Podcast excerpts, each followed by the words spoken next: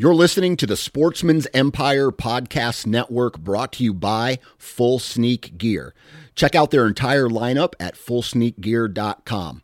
Also, be sure to check out our entire stable of podcasts at sportsmansempire.com. Go Wild is a free social community created for and by hunters.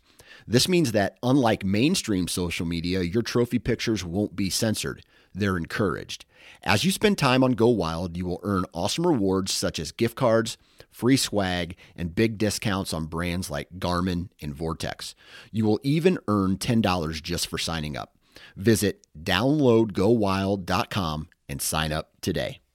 Fully loaded chew is tobacco free, long cut, in pouches that gives you the same pack, dip, spit, and buzz that you're used to without tobacco. Fully loaded chew comes in nine flavors and is made with all food grade ingredients and tobacco free nicotine. To give us a try, head on over to fullyloadedchew.com for a $1 can of chew with free shipping when you enter the code OUTDOOR1. O U T D O O R and the number one.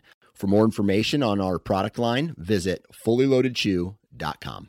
New from Moultrie Mobile, the Feed Hub offers first of its kind cellular connection and control for nearly any spin cast feeder on the market. When used with the Moultrie Mobile app, you can monitor feed and battery levels, run feeders on demand, receive alerts when feeders are clogged, and remotely adjust feeding times. The Feed Hub is ideal for anyone who maintains feeders. Remove the guesswork and save time by planning feeder maintenance before you drive to your hunting property. For more information, visit moultriemobile.com.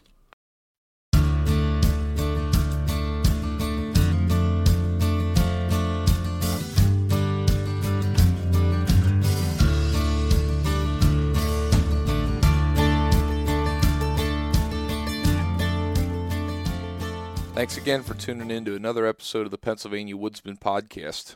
We really appreciate it. And guys, if you haven't already, do us a favor and go onto your social media platforms, go onto Instagram, go onto Facebook, and check us out at Pennsylvania Woodsman Podcast. And hit the like, hit the hit the follow. And if you haven't done so already, uh, do us a favor and wherever you're listening to this podcast, um, Spotify, iTunes, anywhere you get it, do a like and review. Give us five stars if we're doing good. If we're not doing good, just just don't even bother. I mean, I mean that that that's fine. If if just send me a message and tell me I'm not doing good. That that's that's about as much as I can I can ask for. But if we're if we're doing a good job, we're meeting your standards. Please, by all means, it really helps us out more than you even know and uh, it, it's greatly appreciated. And lastly, if you guys have things that you'd like to um, like to hear about, like topics of, of interest, if you've got something you'd like to share with us, by all means, message us, reach out to us. We want this to be a well rounded show for all things Pennsylvania outdoors, and we're trying our best to keep it diverse. And you know, we we had uh, we got we went basically a year without doing anything in the realm of Pennsylvania elk hunting. And on this week's episode, we have our second Pennsylvania elk hunting episode. And if you enjoyed the one that we had a few weeks ago back with Jacob Coons, Jacob Coons, if you didn't get to tune into that one, was a non resident uh, elk hunter who drew a late season bull tag and was successful. And he kind of talked a little bit about his experience and some of the stuff going on with, with elk hunting. But with this episode this week, we talked with Brian Hale of Elk County Outfitters, and he is the one, I think he's the lead guide at Elk County Outfitters. And he was basically laying it all out there. I mean, if you ever had interest in Pennsylvania elk hunting, this is information on this week's show that you probably don't want to miss. Brian uh, started out, we, we go through, you know, a little bit about Brian, how we got introduced into guiding Pennsylvania elk hunting. He talks a little bit about his experience when he drew a cow tag back in 2015 and was successful. And get the ball rolling from there, talk a little bit about their operation, and then we get into something that's really cool and interesting, and that's talking about the zones of elk hunting. You know, when you go to apply for your elk permit now, there's uh, there's options to put in a bunch of different zones, and most people don't have any clue what about the zones? And and the thing you got to keep in mind is if you're putting in for a Pennsylvania elk tag for years and years and years, and you're just going with that any zone type type uh, application, you've got the potential of drawing a lesser zone. And, and if that's okay with you, you know, no harm, no foul. But you might get realize that it wasn't exactly what you were hoping for, what you pictured. So just keep that in mind. But it's a fantastic conversation. We talk a lot about just elk in general in Pennsylvania. It gets into some really cool stories, and it's a it's a fun thing. And I think this is a, a great timing for this episode because as this episode airs on June uh, Friday, June 10th is, I believe, when this will air. Yep, Friday, June 10th. We have Pennsylvania license sales going out on June 13th. That's Monday, guys.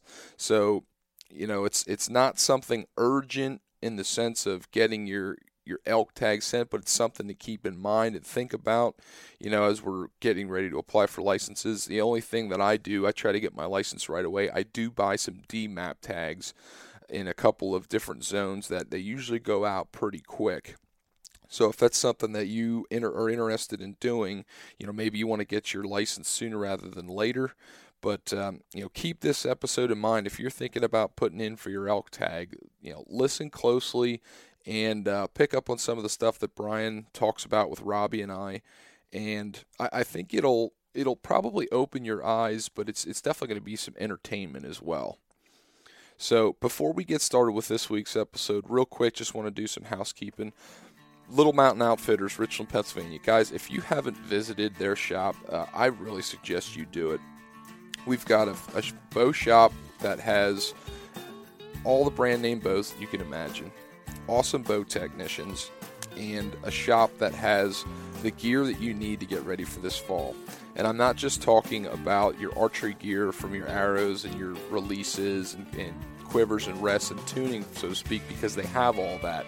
But in addition to that, they've got everything for a hunter needs. They've got food plot seed, which I just got done planting some food plots, and I rented a drill and tractor from them.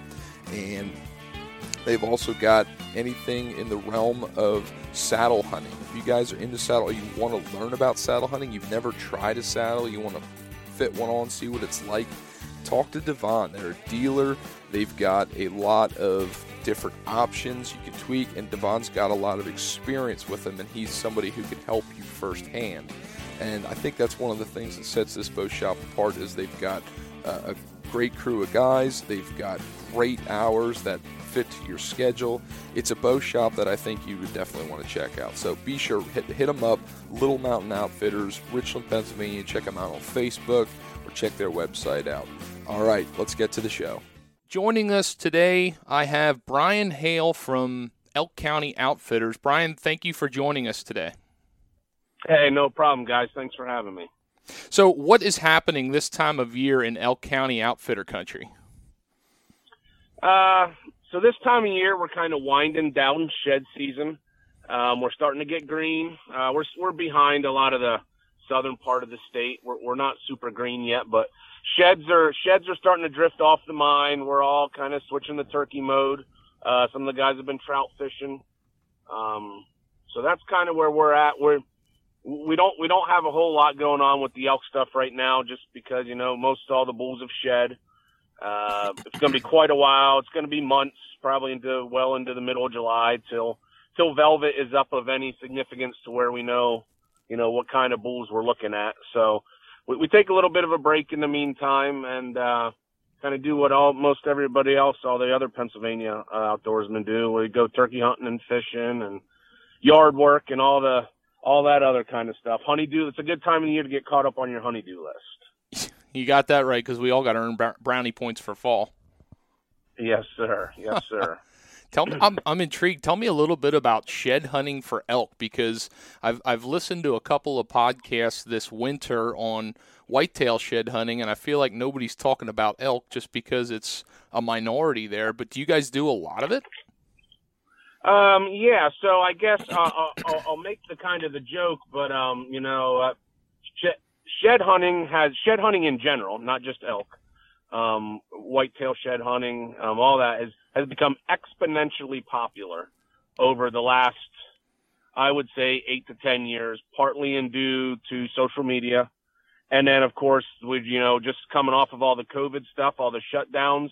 Um, a lot of people over the last couple of years had way more free time than they ever had before. Right. And a lot of people chose to spend that time out in the woods, out in the fields, you know, looking for shed antlers, be it elk or deer or whatever. Um, so it is, it is very, very popular up here in the elk range. It is, um, it's, uh, it's become quite, it's, it's become a challenge, I should say. I mean, and, and that's not implying that it was ever easy, but, um, there's just so many people out public land on a Saturday in March, there's people parked at every gate when you go driving out to places. Wow. Um, there's guys, you know, guys and gals walking everywhere. It, it really is. It really is. I mean, and in, in the essence of, um, you know, of the outdoor industry in general, that's a good thing. You know, more people outdoors means they're going to be buying more gear. They're going to be traveling to these areas. Um, they're patronizing local businesses, Right. you know, that sort of thing. Um, but you know, for for the guys that have been doing it for a long time and uh, have had a lot of success, you know, of course, we always kind of get a little grumpy, I guess, when you pull into the spot you wanted to go, and and there's a vehicle already there, you know. And uh, but you know that that's just the way it is. You just uh, there's lots of public ground up here. Um, you just uh, put her back in park and drive out to the next spot and go, you know go check that. I'm kind of intrigued. This is this is kind of wasn't exactly how I was thinking I was going to start with you, but you got me thinking. So shed hunting for um, for elk sheds. Um, you're, you're Mhm. going all across your your range of places you can go, probably private and public land. Do you find that shed hunting that you are putting pieces of the puzzle together for specific bulls for next year when you shed hunt, or do you kind of find that it's mostly a shift in weather, shift in range and time of year, and it maybe isn't as much information as you really need from the months of September through you know December? Well, so a, a little bit of both, really. So, um, you know, actually, what, closing the piece of the puzzle really comes into play when you find that shed and it's in your hands. And is this bull really as big as what we thought he was and what we had field judged him and what we were going off of, you know, talking to prospective clients or potential clients. And once you get that shed in your hand, you can confirm or denounce, you know, what, what your, um, what your original guesstimate was. And not only for that one animal, but then that also helps you in future field judging. You know, all right, I remember I remember seeing this bull and the first thing I thought was, holy crap, his beams are so long. Now I got his shed here in my hands and they're just average. So why did it look so long? Well, maybe his points weren't quite as long as Mhm. what you thought they were. So, you know, there, there's, there's, um, there, there's a lot to go into that. And, and I also take sh- time in the woods shed hunting to, to learn the terrain. So, um, you know, it's not necessarily where the animals are using it right now, but if I find myself back in there again hunting for whatever reason, I know I've already spent hours in here and I know where this drainage goes. And if I pop out the top, I know how it falls into the next side or there's the back side of this, uh, clear cut, you know, something like that. I, I use it, I use it as much for learning the ground as it is, you know, for, um, you know, for actually picking up sheds. Do you uh can you tell from the shed hunting uh from with the elk? Can you tell whether or not the population is increasing or decreasing up there, or is it mainly for uh, aesthetic standpoint with the elk? Yeah, I mean, uh, so uh, I, I don't base any population type stuff off of shed finds. I mean, that would just go off of actual sightings, you know, throughout the year during scouting and hunting and whatever. And um, actually, the Game Commission does a pretty in-depth and fairly accurate um, aerial survey for the last couple of years. They've they've done uh, surveys where they come up with, uh, you know, they do a minimum count where they actually physically count every animal that is seen with the FLIR, uh, the forward-looking infrared radar off of the plane, and then they have uh, they have a mathematical calculation that they can use um, based off of the collared animals that also show up in their FLIR count, um, and then they they use the difference of those two to be to uh, um, data points to be able to pretty pretty accurately, um, you know, uh, state what the what the what the population is. Okay. That makes So sense. really, so really, you know, shed collection. I don't base shed collection on any type of herd dynamics or anything like that. Um, Yeah, and I guess you just because the animals yeah. the animals move. Yeah, I mean the animals move quite a bit. Um, you know, they get bumped a couple times from shed hunters, and boom, they're gone. They're out of the valley. They're over the next ridge. You know, they might go on to private ground. You know, where there's no permission. Okay. So it's uh, it's kind of just it's a fun time. Um, you know, like I said, really a lot of it is confirming what your thoughts are. You know, Okay. actually having that bull, that shed in your hand, and saying, "Yep, I was right. This point is as long as I thought it was, and this mass is what we thought it was." Um, you know that that sort of thing. Gotcha. Well, Brian, if you don't mind, I, I'd kind of like to get into just tell me about Elk County Outfitters. Tell me about uh, yourself. Tell me about the, the process on a on a on a basis here. You know, wh- when did uh, when did your you know business when did this business come to fruition, and you know the, the whole process into you know what what you're doing on a year to year basis kind of deal. Yeah, definitely, definitely. So, I am unfortunately uh, the second, I guess you call it the second owner of Elk County Outfitters. So, um, in 2002, my good buddy Jack Manick Jr. started Elk County Outfitters. Um, Jack unfortunately passed away unexpectedly this past summer Oh no. and um, just through um, you know request of his widow and of his parents, you know, they asked me to kind of step up and uh, asked if I would take it over. So so that's kind of how how I'm in the position I'm in right now. Um, but like I said, Jack started uh, Elk County Outfitters in 2002. Um, Jack was not Jack was never a resident of the Elk Range, you know, of North Central Pennsylvania here. Um, Jack actually lived down um, in a small town called Mount Pleasant, down between uh, or down near uh, Greensburg and Blairsville, kind of on the outs an hour or so outside of Pittsburgh. But they had a family camp. Um, they had a family camp in Elk County Gotcha. that um, that they that he had grew up his entire life with. His father um, has been hunting uh, in in with the area of what's called Dents Run in Elk County um, for for over 70 years, and uh, his dad used to come up on weekends and rent bedrooms and rent hotel rooms. And when Jack was old enough, he would come up with his dad. And eventually, I believe it was in the middle 90s, they bought a piece of property and then a year or two later built their own hunting cabin. Um, so that was kind of, that was the Elk County Outfitters base camp. Um, and Jack spent a lot of time there. Oh my lord! Uh, you know, to the chagrin of his wife, he spent a lot of time there, Mm. and um, you know, just all, all the outdoor activities. Uh, th- and this was, you know, this was long before there was elk season. Just the hunting, the fishing, uh, coming up to the mountains. He always used to say up the mountains. You know, I can't wait to get up the mountains. So he he spent a lot of time in the area, and just by default of that, and and where his camp was was really in the heart of the elk range. And just by being up there so much and having a lot of local friends and connections, he he became enthralled really by by the elk herd. And then when the opportunity came up that there was going to be an elk season, he was like, "Wow, you know, I I don't I have bad luck. There's no way I'm ever going to draw a tag, but I would love to be involved with this somehow. How how do we how can we do this?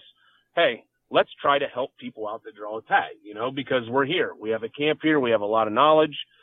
Um, the first year of the elk hunt was actually 2001, and uh, Jack actually missed the the um, the license drawing. So he was in a tree archery hunting back at home.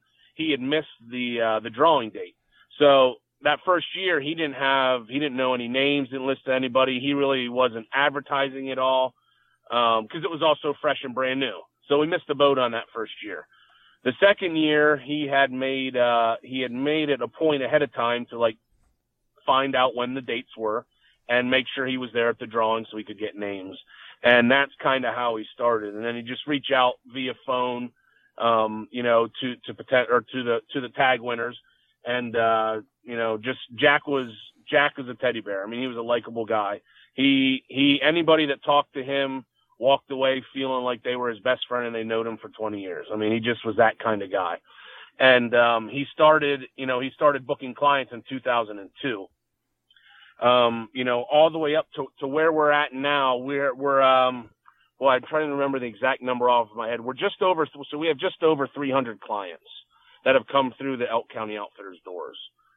Um, you know, since 2002 when Jack started, and uh, and I believe we're at 298 elk harvests out of those uh, little over 300. So, um, you know, we we've had a really good success rate. Um, um, and of those, so out of those 298 some kills, um, we have been very fortunate to figure out the trick or whatever you want to say about tagging big bulls. Okay. So we we have 33. So Elk County Outfitters clients have harvested 33 bulls that have grossed over 400 inches.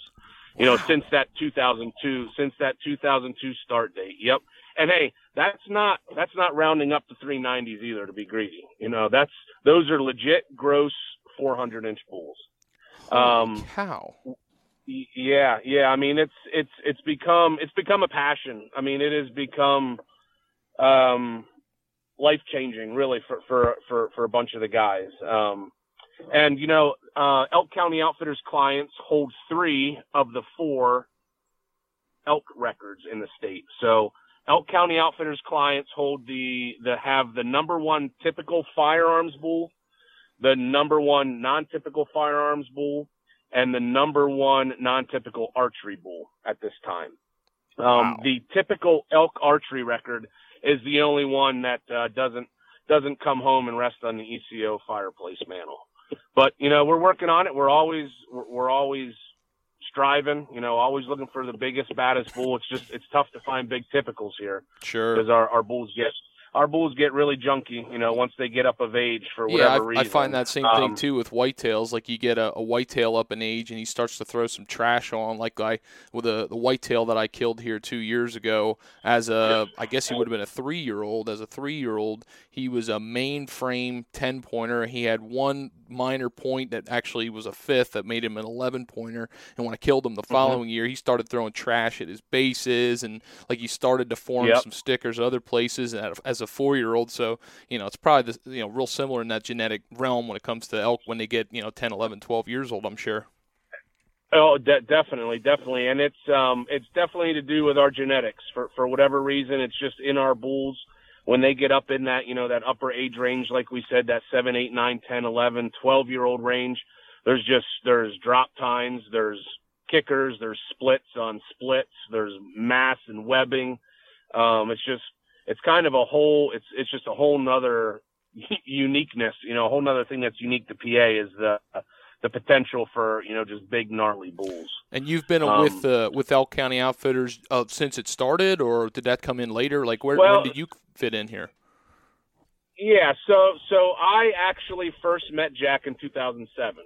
I had a good buddy of mine, Drew an elk, Drew an elk tag, Drew a bull tag, um, and I I originally had a family camp in the elk range up here, but um, I didn't come up a whole lot. It was a family camp. It was my grandfather's cabin that he was with some friends.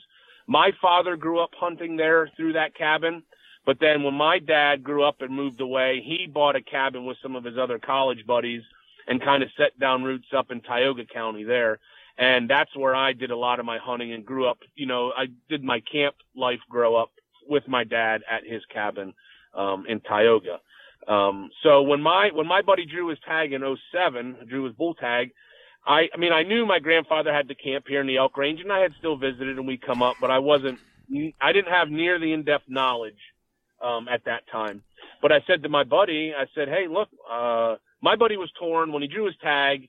He really wanted to hunt DIY.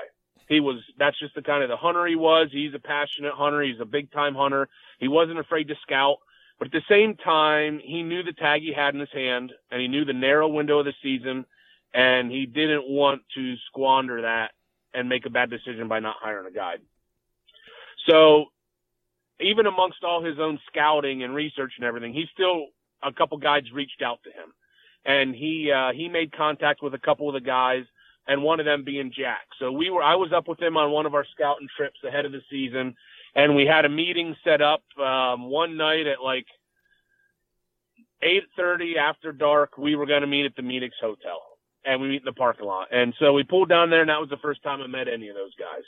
And you know, my buddy had worked out a deal. He wanted to hunt a couple days on his own, and if he wasn't having any luck, and Jack was available, or Jack's guys were available, he was going to jump on board and come hunting with Jack and his gang. So that was kind of where I first met Jack. well, as it turned out, we we were on bulls, and the specific bull we were looking for the first day of my buddy's hunt um, when he had his tag, and and we shot a real good bull the very first morning. Nice. Um, but that whole that whole experience, that whole window from when my buddy drew his tag in August, we were up all through September through the rut, October, um, and then the you know the come November of the hunt. That whole window right there, just I mean, I mean, quite frankly, it changed my life.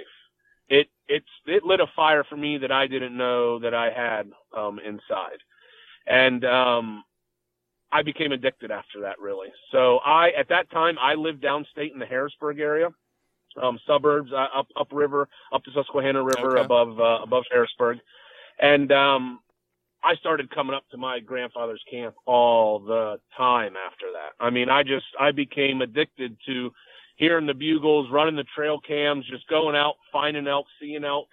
And lo and behold, as it turned out, once I started spending more time up here myself, I started running into Jack and his guys pretty regularly. Like three of the six times I'd be out somewhere, you know, out in the boonies somewhere, I would run into Jack or one of his guys. And, you know, they're, they're doing the same thing. They're, they're out scouting, they're out looking, they're just out doing their elk thing. And, uh, you know, a couple times running into him, um, we got to be more buddies. We changed phone, exchanged phone numbers and talked a few times. And it finally took all the way until 2010 till my work schedule would actually work out to where I could, you know, take off time to come up for the elk hunt. okay. And uh, so, really, 2010 is when I kind of joined the Elk County Outfitters team. Um, uh, so that that was when I got involved, and you know, since then, I I just, I mean, I I dove in face first. I mean, I I actually moved, so I actually moved up to the elk range um, a couple years after that, specifically just because this this elk stuff just just overtook overtook my life. It just it was it was unreal. And I have a very very loving and understanding wife who is very much an out, outdoors woman herself. Um, and you know she's very much a country girl herself. And she was like, "Hey, you know what? Let's do it. Let's try something different." So um, you know we got we got really lucky and and found a great a great fixer upper. And I say great fixer upper. It was probably would have lit a match. We might have been better off. we put a Oh, lot of work into our place. We got her fixed up nice, and uh, you know we have our own little slice of heaven up here in uh, northeast Clearfield County, in the heart of the elk range. There was actually elk in the backyard uh, this morning or this afternoon when I got home from work. Um, the grass is really greening up, and the elk. There's a couple small bulls uh, with new velvet regrowth that were munching. Nice. So so I find myself here now in the elk range with uh you know my two sons are well one's grown now he's 18 and the other's 16 um you know they're passionate outdoorsmen they're big time fishermen shed hunters hunters themselves trappers um you know it, it was a great decision on our part for our family to make the move up here when you know when we did the the the age of our boys at the time you know they were early teens um, very impressionable age. I wanted them to grow up in the country. Not that where we lived was anywhere bad, but it was a little subdivision. You know, boys could you couldn't go out in the back porch and shoot the BB gun. Um, you know, you really couldn't build a fort anywhere. Things that boys need to do and want to do when they're Yeah, growing up. without you a know? doubt.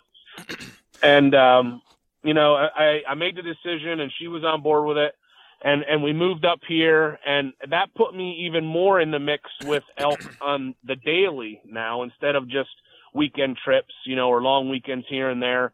And I kind of got I got more into this elk stuff with Jack, um, and kind of essentially got to be like his, I guess for lack of a better term, like his right hand man. Okay. Um, so that kind of led us to, you know, when he unfortunately passed away, um, I guess it kind of made sense for me to step up and, um, you know, take, take the reins of the, of his operation and, and go from there. Gotcha. that, that makes a lot of sense. Um, that's a really cool story, and it, it I mean, you can mm-hmm. tell with the history of that. There's uh, there's there's just a, a, great history, a lot of potential with elk. So before we get into, I'm really interested in kind of your your scouting process, and uh, I, I want to hear about some hunts and the process in the fall. Like you know, that's the kind of stuff that eats me up. But uh, the, the the first thing we got coming up is the application process when we buy our licenses, and then we go into August when the drawing happens, and last year, I believe you can correct me if I'm wrong. Last year was the the first time that they just made a slight adjustment with how you can place your zones for where you apply and stuff like that. And uh, I, uh, this isn't uh, this isn't a question for you to give us the whole legality and all that. But what I'm curious to know is, you know, I, I had this conversation last year with some with some friends. Like, I don't know much about the zones within Pennsylvania and what to expect if you're trying to hunt a bull, if you just want to hunt a cow, or if you you, you just want to hunt an elk, you don't care where, um, that sort of thing. So, if, if, you don't mind, and I'm not sure how to navigate this, mm-hmm. but if you don't mind, can you tell me a little bit about what to expect, and maybe not necessarily all you know all 12 or 14 zones. I can't remember how many zones there are at the moment, but not, maybe not individually by the zones, but just kind of a, a general sense of maybe what people would be looking for when they when they make their application this year. Yeah, so so I mean that's a good question, and and um, you know we hear that we get that pretty much that exact question you know every year, and really really you should start with asking yourself a couple questions. Um, you know, what do what do I want out of this hunt? Do I only want to hunt a bull? Okay, that puts you in this bucket over here. Do I only want to hunt a cow? Yes, there are actually guys out there that only want to hunt a cow, and they go into this bucket. Or there's like, you know what? I don't care what it is. I just want a chance to be able to put a tag on an elk in my home state, and you get to sprinkle a little bit in both buckets there. So, so really, you, you start you start yourself with that, then, so say, all right, I look, I only want to hunt a bull. Okay. Are you talking about you just want to get any nice, respectable bull, or are you looking for a potential trophy? Or, I mean, when I, and I say trophy, everything's a trophy, especially in the eyes of the beholder, but, um, you know, are you looking for like record book type stuff? Right. Um, there, there are certain zones that lend themselves more that way. Um, you know, when, when you look at, well, I would say when you look at record books, but the record, the Pennsylvania record books, it just gives you the, the, the trophy owner, the year and the score. It doesn't break down zones where they were at. But, oh, okay. um, as, as far as if you wanted to do more research, if, if you at home, Mitchell and Robbie want to do some research on what zones, you know, regularly hold or kill the best bulls. I don't know if that data is out there anywhere aside from somebody compiling it on their own with a lot of anecdotal, you know, anecdotal data. You know okay. what I mean? Yeah. Uh, so, so the game commission keeps their score records, and they do have notation on the zones, you know, within their score sheets. But I don't think I don't think that's out there like on the on the game commission website for, for anybody to see. Gotcha. But so with that long roundabout way, you know, if you're talking about wanting to, to, to kill record book bull, you know, most likely you're going to find that in, and th- this is in no particular order. Um, you know, you're going to find them in 12, 10, 13, 14, um, zone four. Um, and, and, and, I say those few zones because they're the ones that do it consistently. A, okay. a big bull can show up, a big bull can show up in any of those zones during any of the seasons. Last year, the biggest bull of the November hunt was actually taken in zone five. Okay. Which you know, which is not one of those ones that usually jumps out to you as a bull that consistently puts out big bulls. Um, so you know that's that that's that's the thing where you know if if if you want to kill a trophy bull and you want to capitalize and make the most out of your your accumulated preference points, then you know you want to be looking at that 12, 10, 13, 14, zone four, um, you know, you know regularly. And and that that was kind of the reasoning for the game commission recently restructuring the application process. So before, like you mentioned, before you when you applied, you could pick a zone or you could pick any zone. And um, when it came to sex, you know, bull cow, you could pick no preference. So essentially, you're in there flying around in the computer system for the entire drawing, bull all the way to cow, with with minimal effort and research required, you know, on your end. Sure.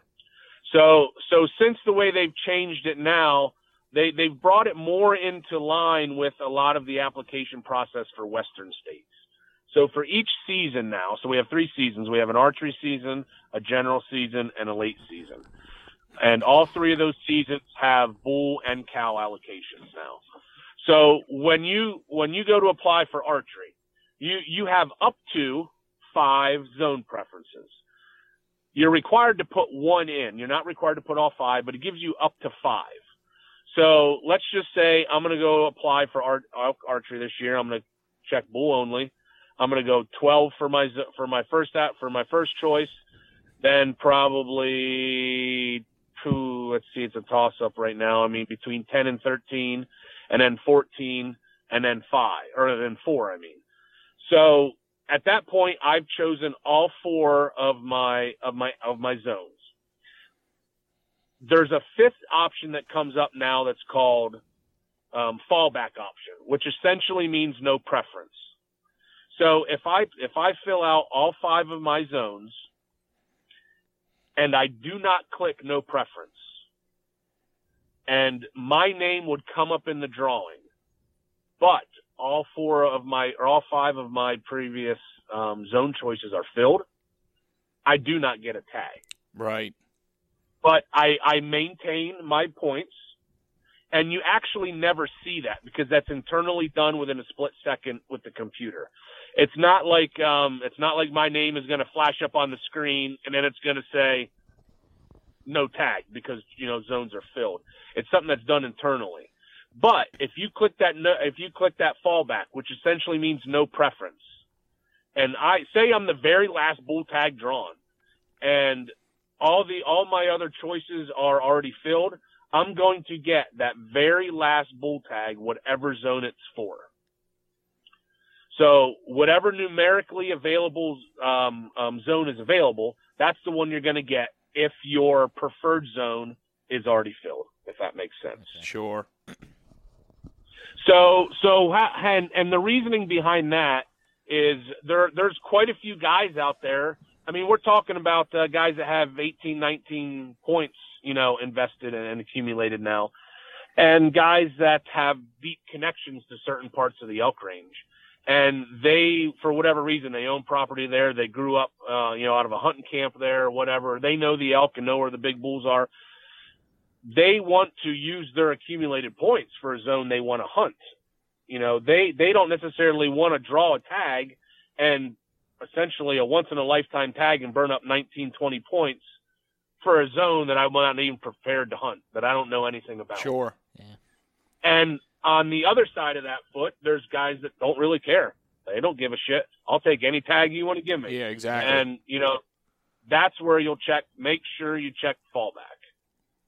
If if that's if that's if that's in your wheelhouse that you don't care, you just want to tag any tag, it doesn't matter, you're happy with anything, make sure you click fallback. If you do one preference choice and fallback, or you do all four of your preference choices and fallback, your preference zones, make sure you click fallback. That's that's that's essentially the same as no preference, and that ensures that you stay in the drawing the entire time. Okay. So I guess you know every a lot of the time people's mind go towards bull and shooting a bull, but mm-hmm. is uh, in your mind for anybody who would say they, they just want to shoot a cow or they really they really don't care, is there any difference for hunting a cow across the entire 14 zones um, in your mind, uh, or is it kind of just you know an open book. No, there, there, there definitely no, there, there definitely is. There, there's certain zones where cows are easy. Now, now again, you know, we're talking about three different seasons with three pretty significantly different times of the year as far as the elk's life cycle, as far as where they're living. You know, during the rut, you'll find elk in places during the rut that you couldn't buy an elk there the rest of the year for whatever reason. Okay. And and vice versa, you know, for and it same thing goes for general season and late season. So, you know, there are certain zones where cows are tough to come by in at certain times of the year, you know, depending upon those seasons. And um uh, and it's not that um it's like no chance you're going to eat a tag no matter what. It's just they're they're they're not as prevalent. They're not as uh they're maybe maybe the cows at that time of year are known to always be on private ground. And and they you know and they very rarely rent venture out onto huntable property in that you know during that time of the year during that season. Um, I mean, a lot of the lot of the a lot of the zones geographically are pretty big in relation to how us Pennsylvania hunters know things.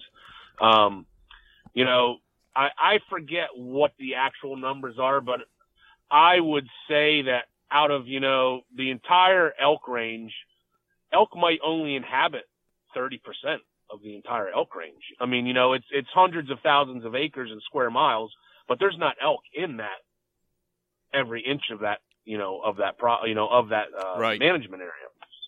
So, so it's it's um it, it can be it, it's definitely more challenging. Nothing's impossible. Anything with homework and research, um, you know, it, is it's definitely possible.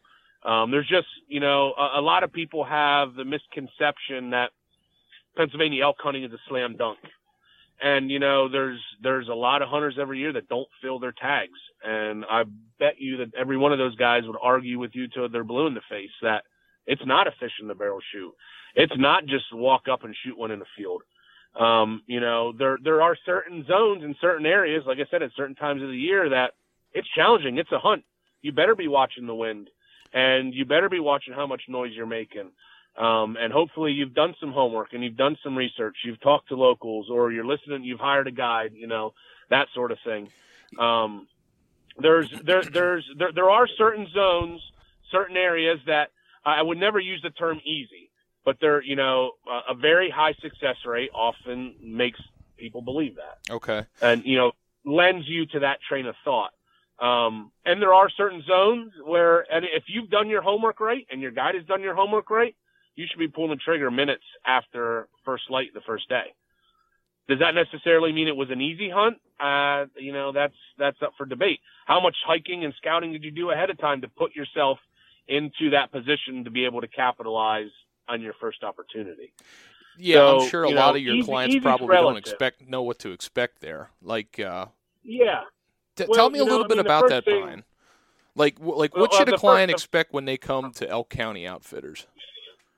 Yeah, so so the first thing is like I mean we tell everybody this but when in very early in conversations, whatever your vision of elk hunting is, whether you've hunted elk out west or you've never hunted elk out west, crumple it up in a ball and throw it away.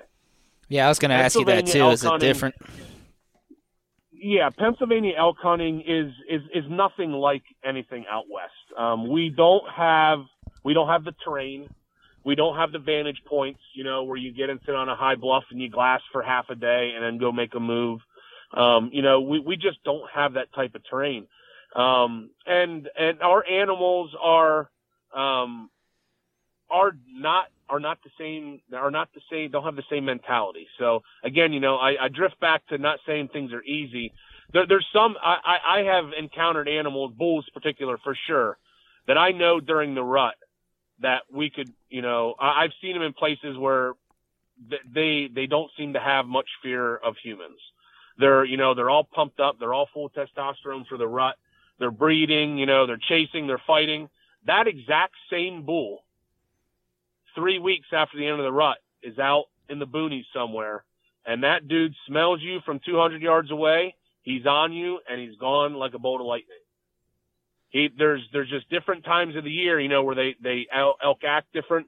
Same thing, even I, I've noticed um, bulls, not, not even just bulls, but elk. Elk kind of know where they're used to seeing people. If elk are out in fields or along roads, they're used to having cars drive by all the time, and nothing that bad ever happens. But you uh, you come walking up some oak bench out in the middle of nowhere and pop up over, and there's elk laying there, buddy. They're gonna jump up and run like fire because they know there's not supposed to be people here. This Mhm. isn't right. I'm I'm getting out of dodge. So so you know we tell people a lot of times that don't don't try to make any comparison to Western stuff because that's not the case.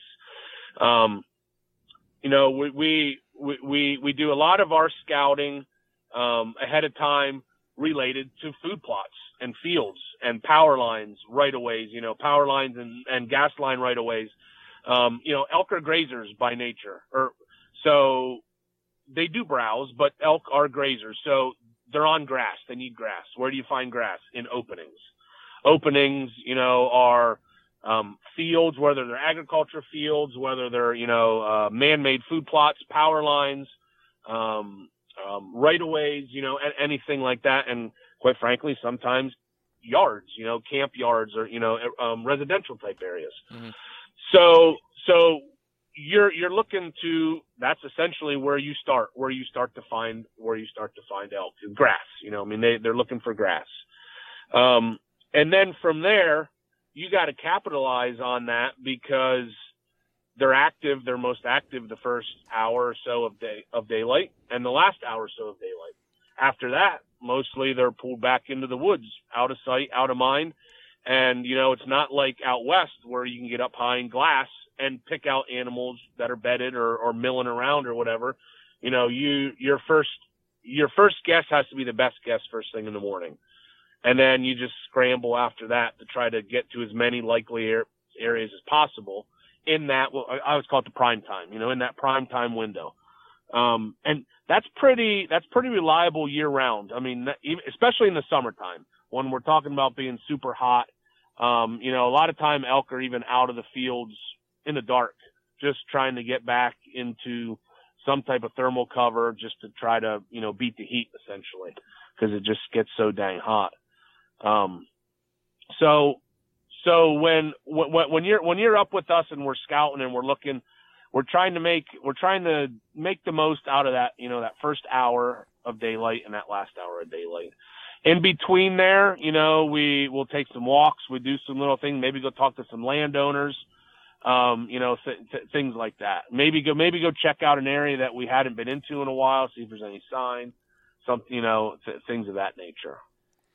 Yeah, that that makes a lot of sense. So, on to uh, a little bit more into the scouting and food sources. So, yeah, elk are, are grazers by nature. You're looking for grass. Now, with the uh, the expansion of seasons here in the past, I believe three or four seasons. Um, you know, we've got uh, archery, our, our, our standard regular season and late season. How does your scouting um, adjust throughout the entire length of the fall? Specifically, um, do are you keying in on certain food sources throughout that time? Are you keying in on certain bedding locations or security locations where you know they've been maybe they were harassed the first part of the season and this is a remote location that I'm going to go and, and pick out or dive into that a little bit. Yeah, so um, it, scouting, you know, we're just like all the other deer hunters. We we employ um, cell or not cell cams. I'm sorry, I don't even own a cell cam, but we employ trail cams. So, so you know, we, we use those a lot um, throughout the year. Um, scouting, scouting in the summertime for me essentially involves frequenting historical bull summer areas. Um, so bulls will will habitually use the same areas year after year after year, especially the bigger bulls. They become I I don't want to say super predictable, but once you have a big bull figured out from a couple years worth of following him, you know, right now I can think of two bulls right now off the head and off the tip of, off the top of my head. Right now we're talking about where it's the end of April. I would almost bet a paycheck right now that I know where I can find them bulls in July. Um, in velvet, you know, growing up, just because I know now I've encountered them three years in a row in this same one same general area, and both all those bulls are live, providing they don't get hit by a car or God forbid poached or something, you know, between now and the summertime. Sure. So so so a lot of times for me and and the guys and and the guys in general, you know, our summertime scouting is a lot of just just frequenting the, the, the known areas, you know, the known places where we see bulls and where we see big bulls. And essentially we're trying to start, we're trying to start a inventory, so to speak, of of what big bulls are out there. You know, knowing a bull exists, just knowing it merely walks is half the battle. Um, because you can very easily pull the trigger too quick here, uh, in Pennsylvania. If, if, if you have a specific goal in mind, you know, um, so, so knowing a certain bull even exists is a big thing. So we spend a lot of the time in the summer, me and the guys, hanging and running trail cams and frequenting, um, you know, known summer areas, trying to gauge what, what the big boys are doing. And there's always new big boys that come out of nowhere, whether it's the bull that just kind of made his big jump, you know, in that six, seven, eight year window and just his antlers explode to just a totally unknown bull that had just flown under the radar, you know, for, for whatever reason. Um, so, you know, that through all the way up to velvet shed. Once that velvet rubs off, then it's totally different. Within a couple days of that bull rubbing his velvet off, which is usually around middle end of August, they're usually they're usually going to be on their move to where where they're going to rut. So we have bulls that make some pretty significant um, pilgrimages, so to speak, for the rut. Bulls that are in areas that already have cows in them. They walk through areas that have lots of cows in them to go to another spot that has a lot of cows, and then that's where they rut for three or four weeks. Mm. And you know, I mean, it's noticeable because they have distinguishable racks, and you know, well, holy cow, that bull was over here 18 miles away three weeks ago. Now he's running the show over here at this herd, you know, and he just went through all these other good areas. Uh, who knows why? It's an instinctual thing. So once you see once you see bulls start going the hard horn and you start finding rubs, um, that's that's when we're changing gears. We're pulling cams and we're getting cams back into what essentially is like our known rut areas. There's certain areas that just become absolute hotspots with rut activity that other times of the year are mostly dry or are mostly cows. So, you know, we're re- redeploying our, our, our cameras out there. Now, hopefully we have clients booked for archery season. Um, and we, you know, now we have a baseline. Now we have, look, we, we have video, we have trail camera pictures. These are the bulls that we're looking for. Plus, during the rut, you never know. There's always a wild card that just a bull that comes out of nowhere. Happens every year, um, or even multiple bulls. So then, then we shift to, you know, the rut, the rut type of scouting is same thing early in the morning, getting to those rut, rut places and just watching and listening and and you know trying to get eyeballs on things again. Um, what what we try to do, uh, and we try to always know. What, what, fast forward way to whenever we're we're actually hunting, gun in hand, bow in hand. We always we tend to always try to the best of our ability know what we're hunting for. All right, we we've already we we we our homework and scouting has told us bull A B C D E is in this area or something. And these are the bulls we're after.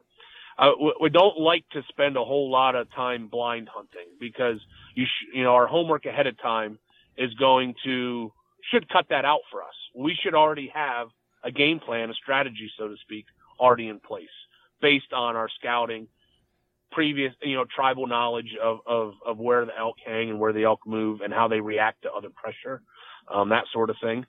So um, you know during the rut, that's that's our first time that we're hunting. So now now we're employing all of our knowledge that we've gained through through the summertime velvet scouting and just again tribal knowledge of where bulls tend to rut. Like like so say this say if this summer the the two bulls I mentioned about I know where I could find them in July.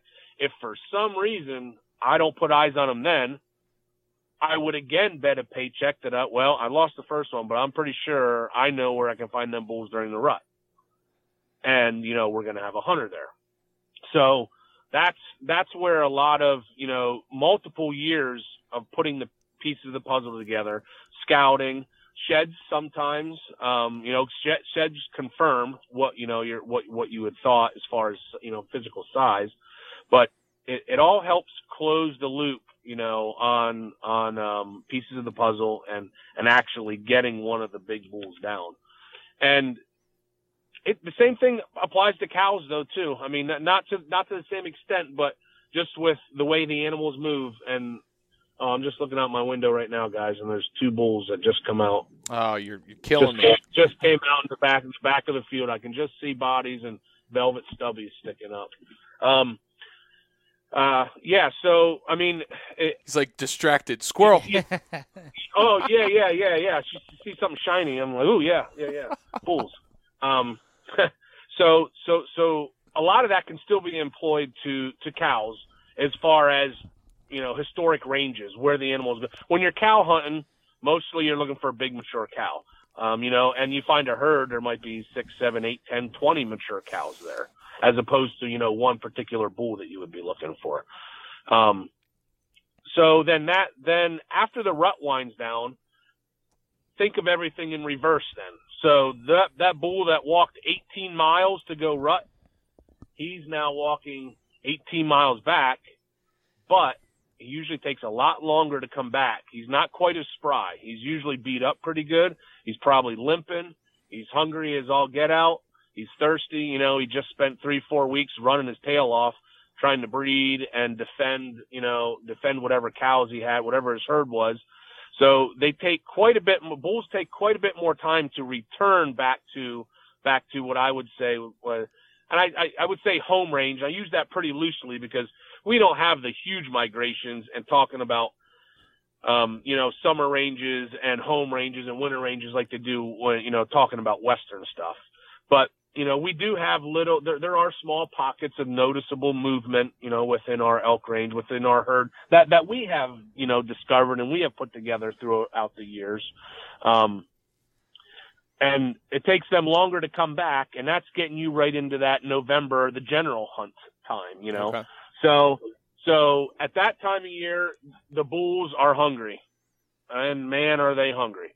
So, I mean, they are they're staying out in the plots a lot of times a little bit longer than they would normally because they're eating grass. Even though they were there all night, they're gonna they're still eating, and they're gonna key in more now also on hard mast at that time of year because that's that's around the time too the acorns, beech nuts, um, that sort of thing. We don't have a whole lot of beech nuts up here in the elk range. There are pockets and last year was actually a really good beech nut year for Yeah, it was uh, for for a couple ridges. A couple of the ridges and benches I know of were really heavy with beech and good. They were actually uh, they were actually good beech nuts. They weren't just hulls. I mean, Mm. they had they had the nut in them. So you know at that that time of year, that November, you know, post rut, um, middle late October, early November, them bulls are all about recovery. They're trying to eat as much as they can. They're resting. They're sleeping, and um, we have since pulled our cameras again from the rut places and now put them out, um, you know, in, in areas where we think our bulls are coming back to. And again, you know, it comes with historical tribal knowledge, so to speak, of look where, where these bulls show up year in, year out, depending on the time of the year. so, and again, your, your first, you know, your first hour of daylight and your last hour of daylight still are pretty much that that holds true pretty much all year. But you can find them bulls out in the open sometimes longer in that November and in the late season into January, um, just because they're trying to recover. They're hungry. You know, they're they're eating, they're eating, they're eating. Their guards let down some. You know, um, and then again from there, we now we're tabulating all of our summertime information, our rut information, and everything we've just gathered in that, you know, October, early November window. And now we're applying that to our general hunt. Um, taking into consideration any elk that might have already been harvested though, you know, through the, through the archery season, which is, which would be before. And, um, hope, you know, knock on wood, hopefully, you know, we, we have a good November season and, uh, we can capitalize there. And then we move into January, which just up last year was the first year that there was late season bull tags. Right. So, um, so so we have three. So initially there was one elk season, one week, the first week of November. That's how it always from 2001. That's how it went all the way up to what would it be 2019? Yep. 2019. Yeah, 2019. That was when we started an archery season and a late season. Our archery season was comprised of bull and cow tags. The late season was cow tag only. So that went for two years like that until last year, 2021, the Game Commission implemented bull tags to that late season allocation. So that changed the dynamic a little bit of, you know, where, where the bulls are, where we're looking for bulls in January now, where we never did before for hunting purposes. You know, it was, um, it was cows in January. So, so, you know, you're shifting and a lot of times, but then we have snow too. And, and think about it in January, there ain't much for grass really at that point. Things are chewed over, worked over pretty good. Um, you know, food plots are usually mowed right to the dirt. Mm-hmm. Um, grass has turned brown. There's not a whole lot of there's not a whole lot of grazing opportunity left at that time of year. The elk switch a lot to browsing. I mean, they, they still find grass. They still know how to find spring seeps, and you know they'll still search out and seek out green grass here and there. But they, you know, they'll shift mainly to um, a lot of browse, um, a lot, you know, digging for acorns, beech nuts, that sort of thing, stripping bark off of trees, um, you know, and you, this is where you'll oftentimes find bulls more so out in no man's land, out in the boonies, you know, out, out in uh, woods, I should say, at least anyways, you know, in the woods, not so much related to those open type areas. So, and usually that time of year we have snow. So that's, that's a big plus. That's a big help for us, you know, because we can track obviously. And when you can track, you can catch up to them and you can confirm, you know, is this a bull we want to go after? Is this the bull we want? Are these, is this cows? You know, a lot of times you, you follow a couple tracks for a little bit, you can tell almost bulls and cows because there's, there's a great size difference there. Um, you can generally tell a bull track from a cow track, but, um, you know, the, the, the January thing is, was, is pretty much totally, it was totally new last year, the January bull hunt. Um, so it was, uh, it was a fun time. It was a new time. It was awesome to be able to be involved with something that was new, brand new and fresh, you know. Did you have any Um, success stories that you could share with us on that late season hunt or, or any learning experience if there weren't any kill success stories? Oh yeah, no, yeah, yeah. So, so last year, um, we had, so we was, we had, we had both the extremes. So in archery season, we were 100%. In November, we were 100%. And in the late season, we had one cow hunter not harvest. Um, Wow. So yeah, yeah, and everybody was scratching. Well, how do you not be able to shoot a cow? Well, we found cows, couldn't get permission. Mm. So they, they were on private property. Um, a friend of ours was archery hunting. He had permission to archery hunt there. He had saw some cows. He let us know. We knocked on the door for elk permission. Nope. So, you know, back to the drawing board. And we spent a lot of time. I forget. I think we were well over 40, almost 50 miles on foot that week with, you know, with the hunter. We got some snow the end of the, towards the last two days. We did a bunch of tracking and man, did we see, we saw a whopper bull. I mean, a, a bull that made me stop and go, wow. And he was on fire when we saw him. He jumped up out of the laurel. I mean, we, we were tracking and we're going along, we're going along. And I, I whispered to the hunter, I was like, can you believe these bull, these elk are even in here? I said, this is like we're doing a bear drive. Right. So it was just so thick with laurel, you know, tangled up laurel and rhododendron and everything. And we're, we're sneaking along, trying to be as quiet as we can, but you can in that stuff. And all of a sudden, 60 yards ahead of us, two elk just explode out of the, out of the laurel. And there's just this gigantic two, they were both good bulls, but one was just a gigantic rack is just tearing down through in front of us. And I remember I looked over him and I said, did you see that? And he looked over at me and he said, that was big, wasn't it? And I said, yes, sir, it was. I said, I don't know what it was, but that was big. And just like that, you know, the bulls were gone. So that, that was our, you know, that was our little, that was our, um, bittersweet thing there, you know, where we, we didn't har we didn't, we didn't fill a tag.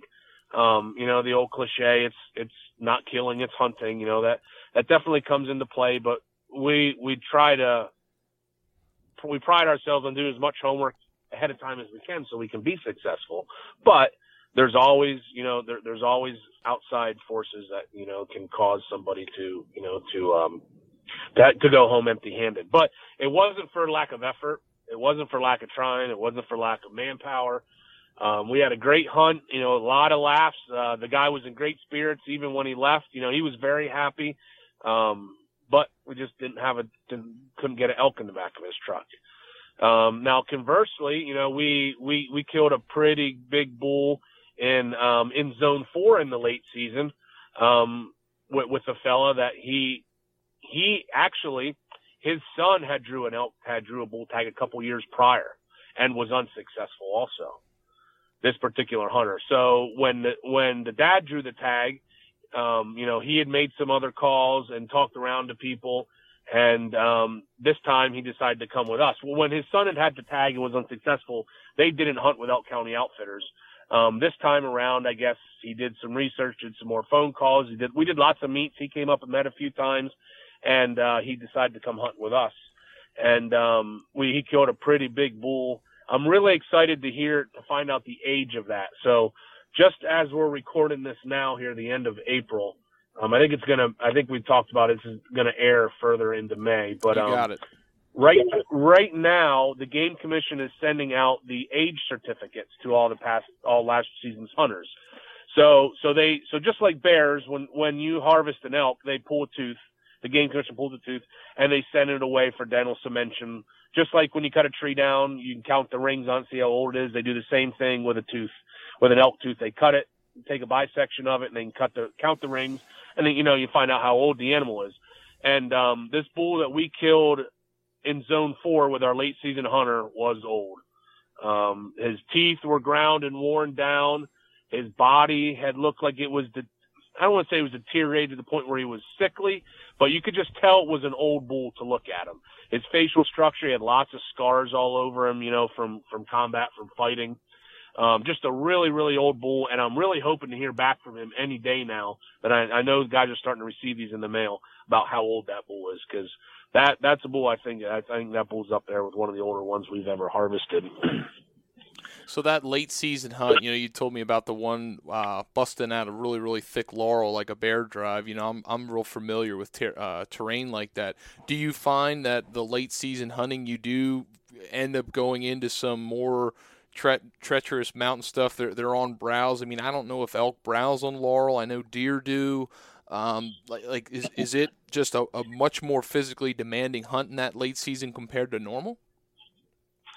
Well, yeah. So, so there's a potential to be, and and again, you know, as I talked about early on about you know comparison to Western style hunting, um, there's uh, physical requirements really are what you want to make it out to be. So th- there, there's an obvious. I'm trying to think of how to word this. Um, you have to be upfront with yourself about what your physical abilities are. right? So there's I, I would love to get this data from Jeremy Banfield, the game commission elk biologist, and I'll have to, he may have this, I'm not sure, but I would love to know the average age of an elk tag recipient in Pennsylvania. Because it, from, our aspect, it generally, it, it definitely and honestly seems like there's, and I don't want to use the term elderly, but a lot of times guys that draw tags are up in age and you know be, becoming up in age and a senior you're you're not as mobile. I mean just quite frankly it, it is what it is. And um you know some guys come to us immediately and they'll say look i have a bad back. I have bad knees. I love to hunt. I hunt deer all over at home but i ride a four wheeler to my tree stand. I can't walk miles. I could walk a mile but it's got to be on a flat open road I can't walk at all. Or I could do two or three. Let's go. Let's go kick ass for one day, but then I'm going to be hurting, and we're going to have to go soft for a couple of days. You know, stuff like that. Um, there, there, there, there's, there's a, there's a wide range of physical, physical requirements. Um, and especially a lot of it's based on the zone, the zone that you would draw to. You know, some zones are, are more public land with, uh, less, less easy access other zones are mostly all private land, or where the elk happen to be during the hunting seasons are private land, where you're oftentimes fortunate to have easy access, whether it be you know through landowners' gates or um, you know you can drive out logging roads to places, that sort of thing. Um, other other areas that have vast amount of public ground, the gates are closed, bud. You're walking, and some of the places are two, three, even four miles in um, uh, to you know to some of the areas that you hunt. And then once you go in there, you're probably gonna stay there all day. You're gonna take a backpack with a lunch and a bottle of water and all the all the goodies if you would need, um, you know, to stay in there and hunt all day. So you know, you know, physical requirements. It's all about being honest with yourself up front and with your guide if, if that's if in your outfitter if, if you would choose you know to go go the guided route um, because you know I I had a hunter a couple years ago in 2015 actually. Um, he came to us pretty late in the booking process, but we we still had openings, and uh, actually I ended up being the guide that was with him to take him out. and um, prior, all conversations and meetings, never one issue about mobility. Um, he he got in and out of the truck fine. He walked around camp fine. Never seemed to be an issue. Monday morning, the first day of elk season, we parked at this gate and we had about a two and a half mile walk back to this group of food plots on, on game lands that I wanted to go to. I'd done a bunch of scouting. I cows were there. If we didn't get them that first day, I know we would be good there in the next day or two. Hundred yards in from the gate the first day, my dude has to stop and take a break. Oh, my knees hurt. I was like, okay, no, you know, no biggie. Couple of seconds, a minute or two. All right, let's go again. 50 yard, I got to stop. My knees hurt. Like, and in my mind, I'm thinking, well, what the heck, you know? And okay, let's go again. Oh, now my back hurts 50 yards later. Well, long story short, we only made it about 300 yards, three or 400 yards through that gate. And it was almost getting daylight already because we had to take so many breaks. And this fella had not mentioned any of this to us ahead of time that he had, you know, had these physical issues, which I would have completely reevaluated my scouting strategy. You know, I wouldn't have spent any time in that area ahead of time knowing that my dude couldn't get in there. I would have I would have backed out and looked for other places, you know, places where there easy access. Um, so it's all and and uh, you know that that just turned into be that just turned out to be a whole just a whole nother rabbit hole to go down there Mm, where where you know you know your, your physical you you, you got to be upfront with yourself about you know what what you can do. Most guys aren't. Oh, and I use air quotes here as we're talking mountain athletes. Everybody, you know, out west wants to talk about mountain athletes and and training all year long and this and that, and they can go for in miles and miles and miles. Ninety-five, ninety-nine percent ninety nine percent of the people that draw our tags here aren't mountain athletes. We're Right. far from mountain athletes, you know. Um, but there, but there can be physically demanding and physical requirements for this if you choose there to be. You just need to know and be able to be honest up front as to what, what you can and can, and what you are and are not capable of, you know, and that sets the tone. That'll set the tone for everything for a good hunt or a bad hunt.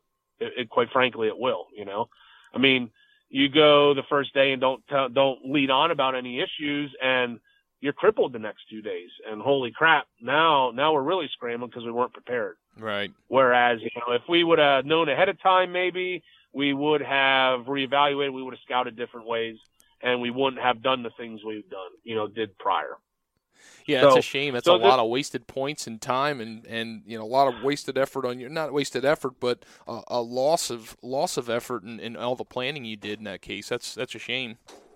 Yeah, yeah. I mean, it is because I mean, honestly, we want everybody to be successful. I mean, we want our names attached to success.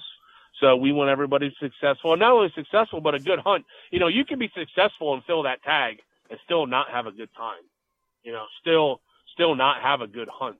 Um, that you know, those two things do go hand in hand.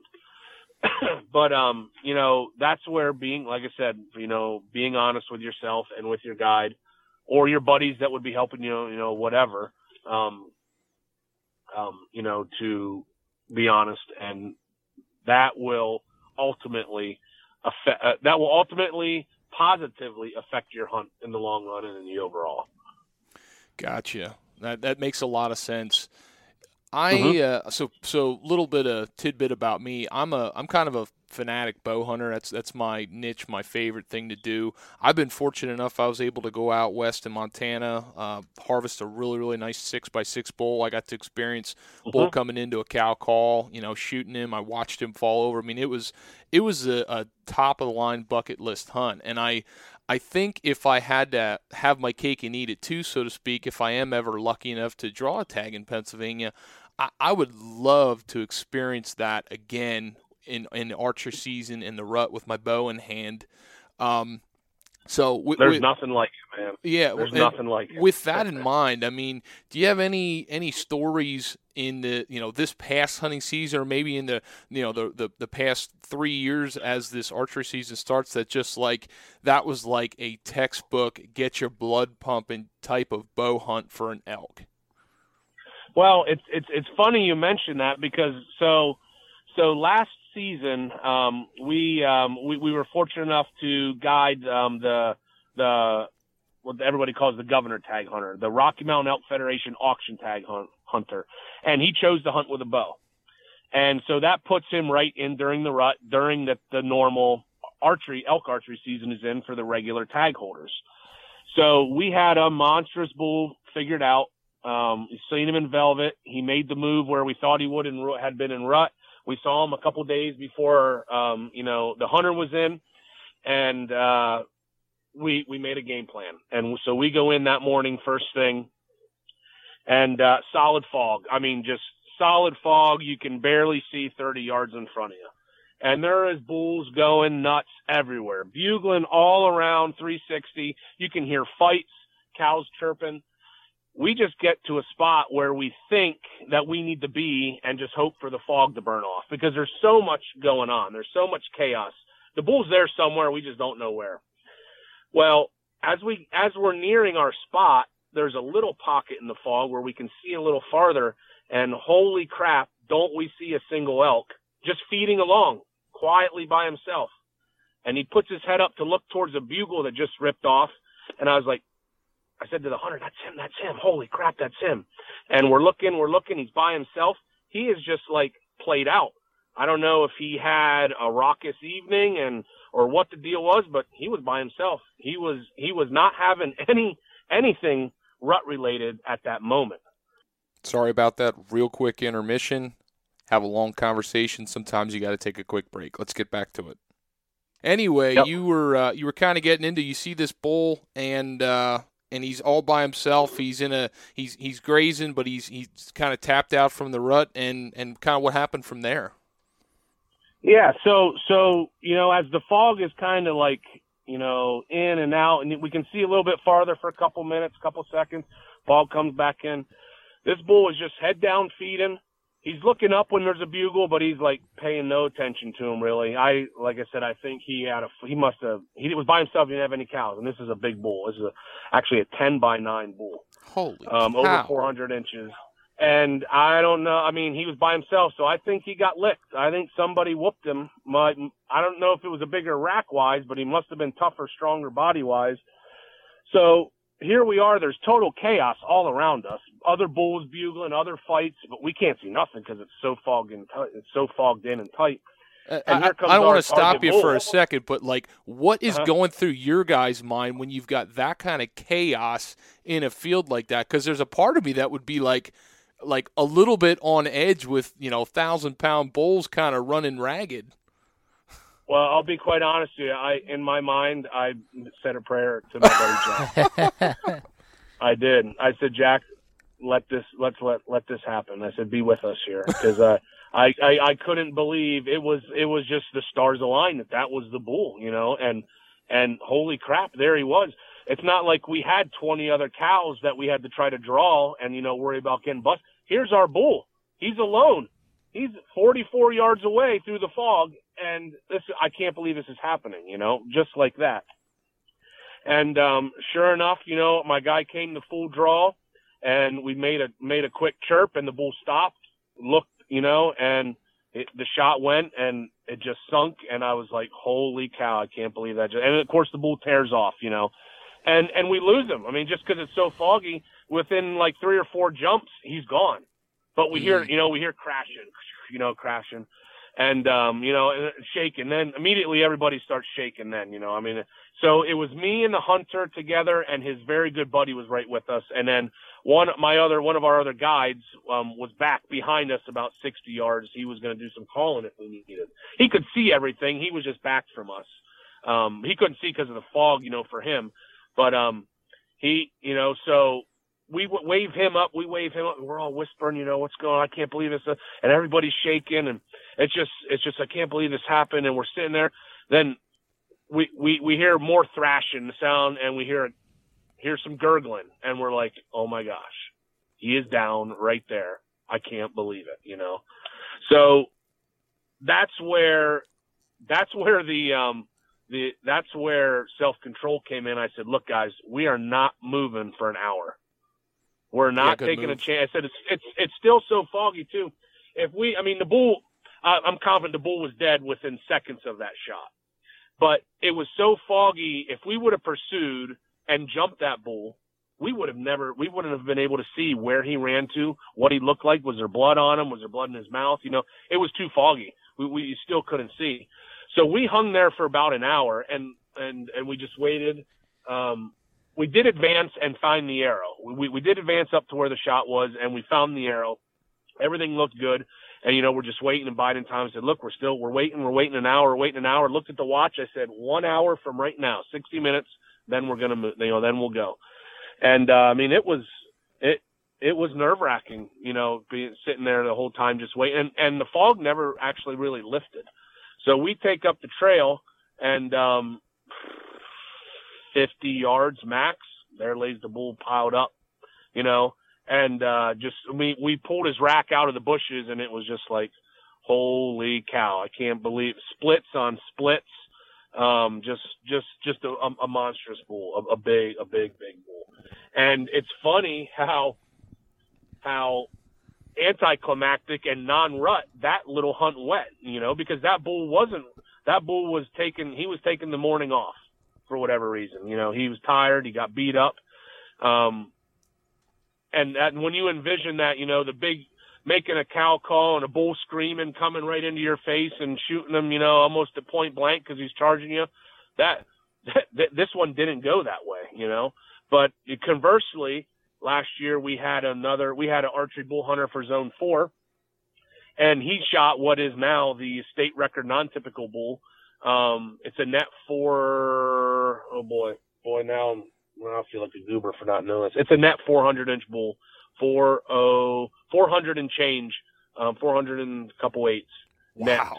Wow. Um, that bull came charging out of nowhere. They, they, they had the, the guys, I wasn't with them. It was a couple of my other guys and the hunter and his dad. They had slipped into an area where, again, they historically know that there's elk that rut and got in there. Um, they got in there early as far as like, as far as the afternoon. This was an afternoon hunt and uh, got kind of set up in a little makeshift blind thing they had there and started a couple cow calls. And lo and behold, this bull just comes absolutely charging out of the woods, textbook, just like, you know, just like you would think, comes charging into the field like just his nostrils are full of spit and he's bugling and spitting everywhere, you know, and he's fired up for whatever reason. He might have rested all day and now he's ready to go. He's going to go get his cows back you know, this guy was alone too, this big bull. So the um, you know, this bull comes in at like 23 yards. Our guy just drills him, smokes him. That bull only goes like 20 yards and piles up, never even makes it out of the out of the field. Um, and it, and that was just, and then it was complete chaos after that. There because there was still elk coming. You know, there was other bulls, there was cows that were coming in that area. The guy said that night was just incredible with that big bull reacting the way he did, and then again all the other activity that was around them on the, you know outside, um, you know outside the area, outside right you know immediately where they were at. It was just they said it was incredible.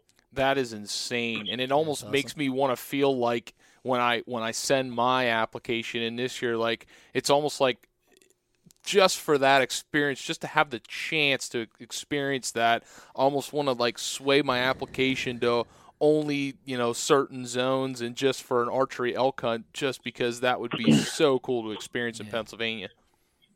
Oh yeah, I mean be, being able, I mean to be able to do that here, yeah. you know, you don't got to go twenty some, thirty some hours uh, in the truck or on the plane, you know, to go out west.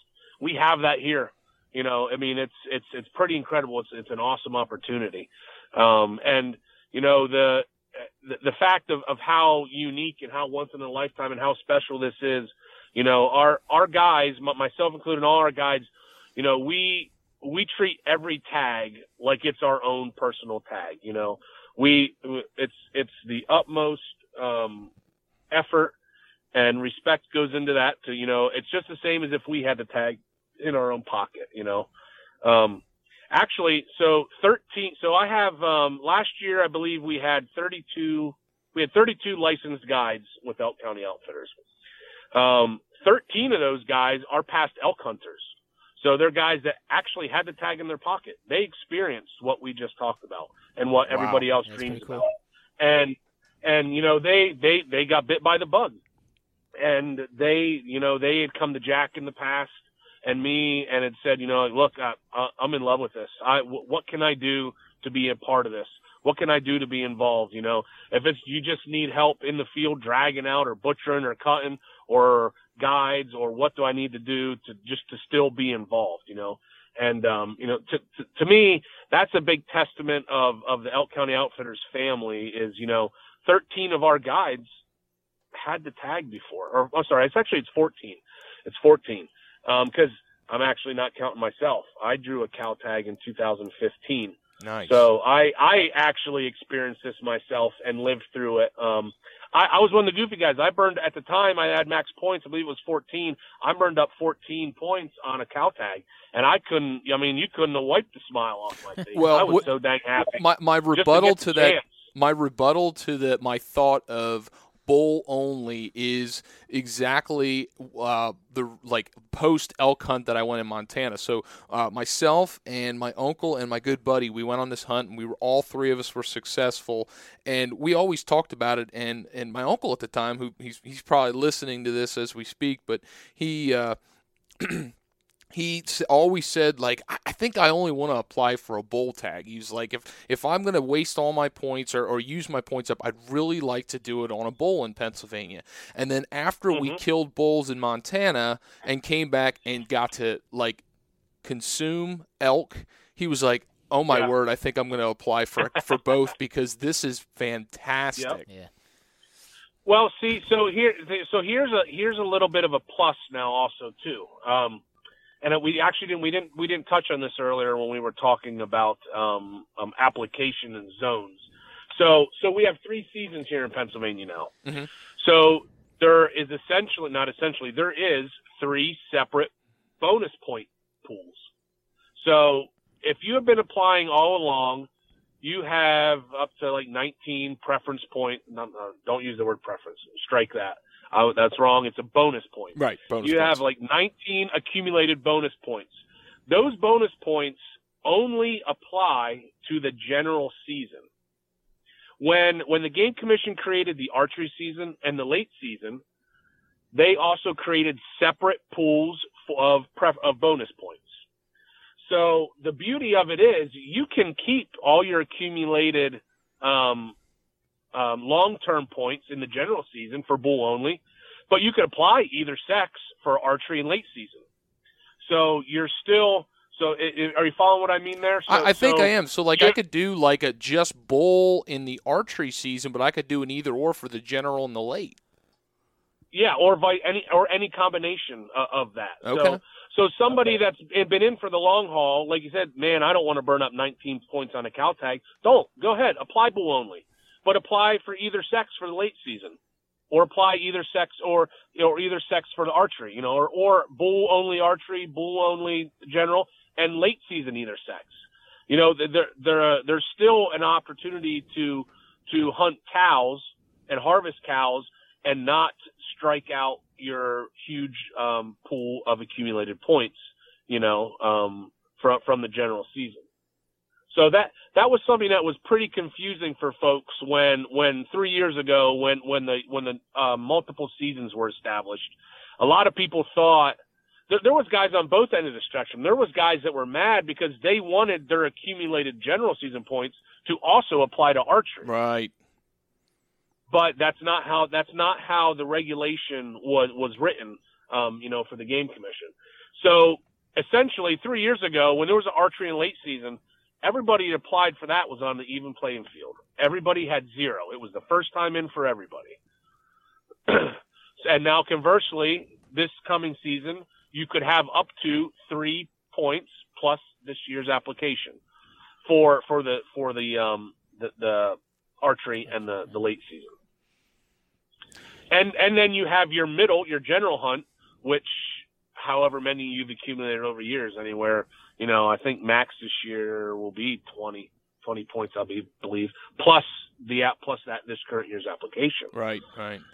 So, so it, it, it really, I mean, really, when you get down to the the the mathematical part of it, it's it, it's really a good opportunity for Pennsylvania sportsmen well, and I mean it is open to non-residents as well, but um, you know, there's there's there, there there's a there's a lot of there's a lot of different ways and combinations that you can apply to maximize your expectations, you know, uh, of, of drawing a tag and what tag, where, and when.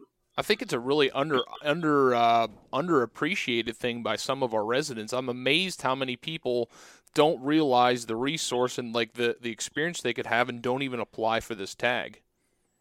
Oh yeah, yeah. I mean, so that, that's twofold. So there's a lot of people that elk. We have elk in Pennsylvania. I had no idea, you know.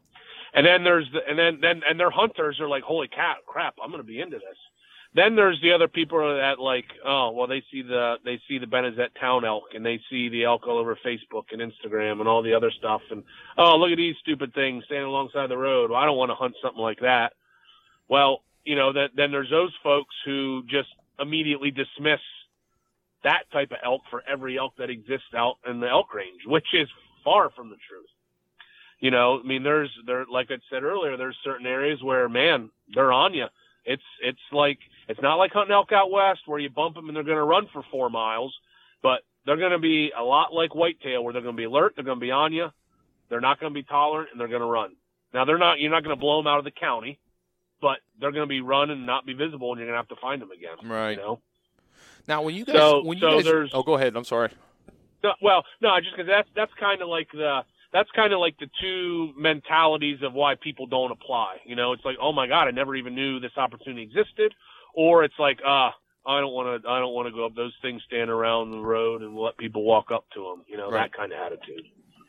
Yeah, there's. Uh, I, I've heard all those same things, and some people just think it's not Mhm. even worth trying just because they're they're trying to draw. One thought I had: um, when you guys kill an elk, do you are you Yep. able to do you pack them out a lot of the time, or, or do you guys have a crew that you you drag them, or like how does that usually work? Because you know uh, I'm used to packing everything out if it's back in pretty good, even in PA. Yeah, yeah. So, so, um, no, we generally, so out of those 298 elk, I believe it was I mentioned that we've harvested, we've only ever butchered one in the field. Oh wow! Wow. And yeah, yeah. So, so it's a combination of, I guess, being strong and stupid. You know, I mean, you get a bunch of guys together, like, we're getting this thing out. We're going to do whatever we got to do, you know? Um, so, so, so there's a couple different methods. A couple of the guys have, um, have developed and fabricated, um, heavy duty elk carts. I mean, just think of it just a deer cart, but on steroids. Um, you know, you can get an elk in one of those carts and maneuver through the woods and you get yourself to an old logging road or some type of gravel access road. It's pretty smooth sailing actually once you get the animal on a cart. Um, you can actually drag a couple of the guys have like heavy duty drags that they've made up like of real heavy plastic. Um, we've used them before and with all of this with enough manpower, you know, I mean, any, Sure. um, six, eight, ten guys, you know, we go in, go in for an extraction, you know, we can get an animal out. Um, sometimes you're very fortunate. You're on private property. Sometimes, uh, um, you know, landowners let you go right to them, whether it's uh, a four wheeler right to them or a truck, you know, right to them or very close to them. Um, another method actually that that we use and is is it's becoming more and more popular is there's a local fellow that lives up here by me that um, he's a horse logger by trade. So he does low impact logging where he doesn't use skidders and big machines and bulldozers. He uses uh, big uh, um, draft horses. Okay. And during the elk season, um, this fella actually takes a break from the woods and he goes on call for elk hunters to go drag elk out of the woods. So it's it's pretty neat to see this big. Uh, I don't know, he has this one horse named Friday, a big black Percheron. He's like 18 and a half hands. He's just a monstrous, monstrous horse, like 1,200 pounds. Just uh, he might even be bigger than that. And this horse, I mean, that horse comes in under full control. He, he has him by the reins. He's making his commands. He backs the horse in. You know, we get the the elk uh, folded up into his little. He has what's he called a scoop. You know, it's a special little elk drag he's made. And boy, once you get that thing in and lashed and tied down, he gives a little flip of the reins and makes his command. And Friday just walks that elk right out. Don't matter if you're a couple hundred yards or a couple miles. I mean, it's it's pretty awesome to see that big horse come into the woods and you know and get an elk out like that. Yeah, especially Um, with an animal that size that you're used to using manpower. I mean, I, I know what it takes to get bear out of Pennsylvania Yep. woods, and we we kill ourselves Uh, for some of them, and I can't imagine uh, you know multiplying that by an elk. Oh yeah, the guys are always happy to see the horse show up because that means there's not not as much grunting and and pulling and sweating. Um, yeah, and uh, so that leads to another thing a little bit. So that's something that's pretty getting an elk out whole is something that's pretty unique to Pennsylvania. Um, like you said, you know, most states out west, and they're, they're you know you're quartering them in the field, butchering them in the field. Um, a lot of people think that there's a requirement in Pennsylvania for elk to come out whole because so many of them do. That's how a lot of harvest pictures are seen. You know, people with animals in the back of the truck and the checks and they're Mhm. whole, you know, whole-bodied animals. There, there actually is no requirement by the Game Commission to bring an animal out whole. It's just kind of become one of those things that's kind of like almost a bit of a challenge. All right, let's do this. How are we going to get this thing out of here? Let's figure this out and make it happen. Nobody So- said we were so smart out kinda- east, right? Yeah, yeah, yeah. Right. If you're gonna if you're gonna be dumb, you better be strong. Right. That's the saying. uh, oh, it's good times. It's it's always it's always um it's always interesting to you know to get to, to that point. You know when the animal's down Sure. and um, to see th- th- this is one of the things that does it the most for me is to yeah we've accomplished our goal i i you know uh, we've fulfilled our business aspect of it but to see the emotions to see the emotional range of a of a person you know um, who has more than likely just fulfilled a dream you know to heart even if it's a cow to to see that range of emotion um, it's it tugs on the heartstrings. I mean, Sure. it really does. Even now, just thinking about it, I get a little misty. Um, it's just, just to, and, and then to know that we were able to help somebody achieve that. We, Right. you know, um, you know, um, Elk County Outfitters was there to be able to help somebody reach that milestone, that pinnacle, you know, fill that tag that they never thought they would even draw. And now to be sitting here, you know, over a down trophy, it's, um, it's pretty humbling. I mean, it, it really is. It, it, at that point, I always take, I always have some reflection, like, man, you know, this is this is special because this is something that it means a lot to somebody. I mean, it really does. And to be able to play a small part of that and play, you know, to have a small sliver in that, it's um, it's pretty special. Gotcha. Yeah, without a doubt it is. You know, Brian, I want to be mindful of your time here, but is there anything else that I didn't ask you, or is there anything that wouldn't come to our minds that you'd like to share with listeners about Elk County Outfitters and Pennsylvania elk hunting and such? Um, no, you know, I th- I think I think we did pretty good. We we've covered a lot of stuff. Um, you know, as far as us specifically, I mean, uh, just to to throw a shameless plug in there, you know, I mean, we have elkcountyoutfitters.com. Um, yeah, elkcountyoutfitters.com. It's our website. Um, uh, a lot of, um, actually, all of our harvest pictures are on there from all the way back in 2002, the first year that Jack started. Um, kind of, uh, up, there's a, um, about tab, contact, you know, all kinds of stuff. Kind of the basic, you know, um, website build. Um, we also, um, so, and Elk County Outfitters at gmail.com. You know, if anybody wants to email us, get us in touch with us that way. Um, or, you know, my phone number is uh, listed there on the website. And also, you know, we have Facebook and Instagram, same thing, just Elk County Outfitters. My number's associated with all that stuff. Anybody, you know, ever wants to reach out and, uh, you know, um, has any questions, any specifics or anything like that.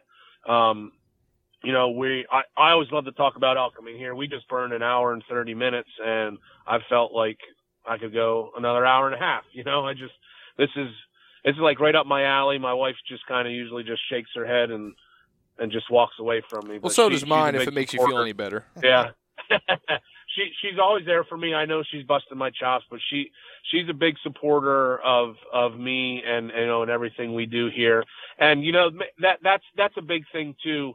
Um,